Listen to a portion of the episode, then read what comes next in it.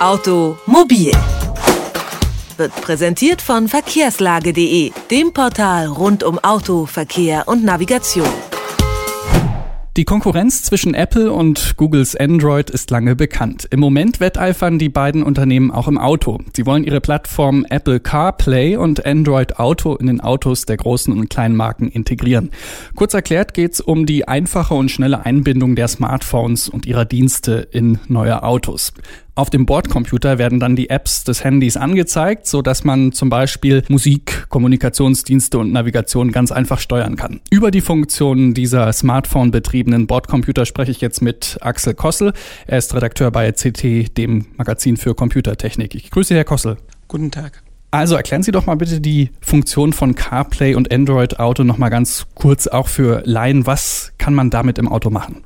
Also es gibt ja schon einige Hersteller, die quasi so eine Art Smartphone fest im Auto einbauen. Das ist relativ teuer, kostet so um die dreitausend Euro.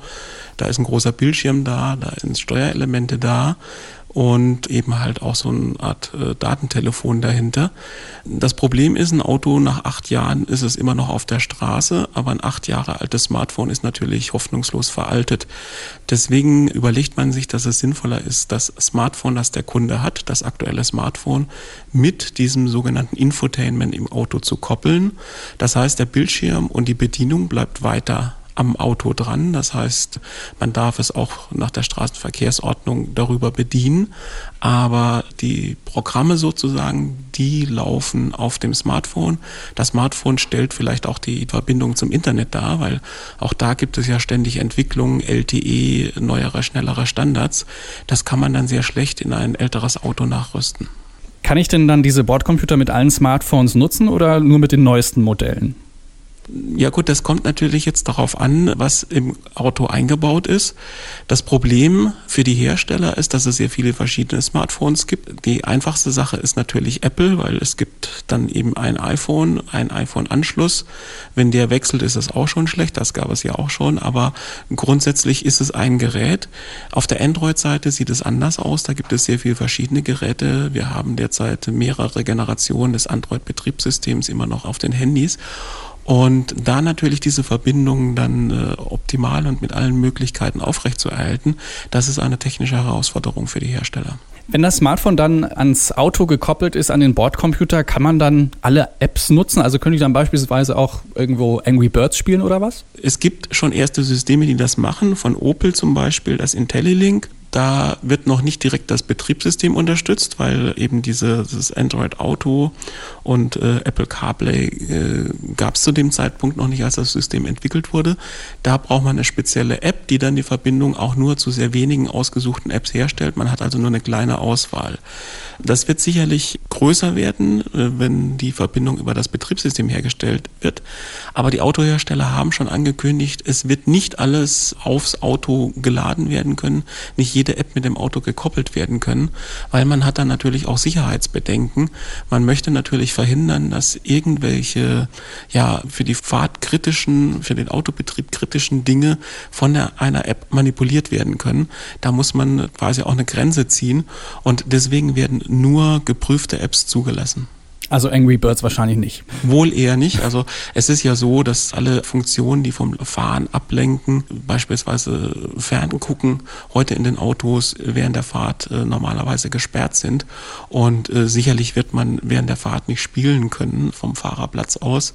Und man wird versuchen, Informationssysteme, also zum Beispiel oder Kommunikationssysteme wie die E-Mail, wie Chats oder Facebook, so zu machen, dass äh, vorgelesen wird und man eventuell auch eine, mit Sprache diktieren kann.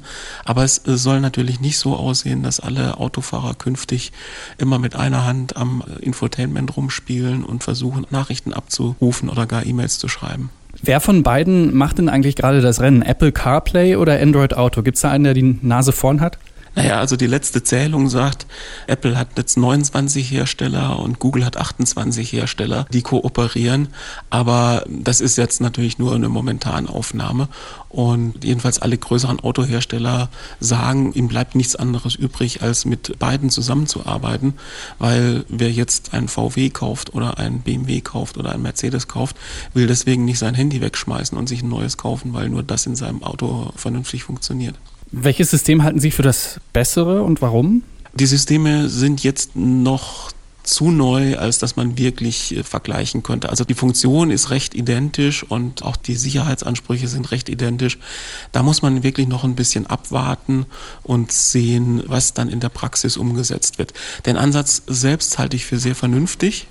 Und ich bin auch wirklich der Meinung, dass das Smartphone eigentlich der bessere Bordcomputer ist.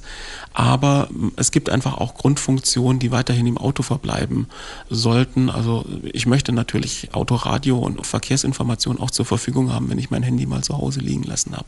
Wie ist das denn mit den gespeicherten Daten? Weiß Google oder Apple dann mal wieder ganz genau, wo man gerade hinfährt? Nun, das wissen Sie natürlich schon alleine, wenn Sie das Smartphone mit dabei haben, ob das, das jetzt am Auto angeschlossen ist oder nicht, spielt da eine kleinere Rolle. Allerdings ist natürlich die Frage, auf welche Daten haben Apps, die auf dem Smartphone laufen, Zugriff. Wenn natürlich noch genauer erfasst werden kann, zum Beispiel wie stark ich bremse, wie stark ich beschleunige und so weiter, das sind ja Daten, wo beispielsweise Versicherungen gerne drauf zugreifen möchten oder auch die Leasingbank, die Ihr Auto finanziert hat, möchte wissen, wie gehen Sie damit um. Und wenn solche Daten natürlich dann über das Smartphone abfließen, das möchte niemand haben. Also hier ist auch auf jeden Fall eine große Herausforderung für den Datenschutz gegeben. Im Moment sind diese Autoplattformen ja nur in Neuwagen erhältlich. Was kosten die so? Wie tief muss man in die Tasche greifen? Also man muss momentan rechnen bei Systemen, wo die Navigation auch noch im Auto läuft, mit zweitausend bis dreitausend Euro. Es könnte sein, dass die Systeme etwas günstiger werden, wenn eben mehr auf das Smartphone verlagert wird. Aber äh, sicherlich werden sie in den wenigsten Fällen deutlich unter tausend Euro kommen. Also IntelliLink von Opel liegt, glaube ich, wenn ich mich richtig erinnere, etwa in dieser Größenordnung, also etwas unter tausend Euro.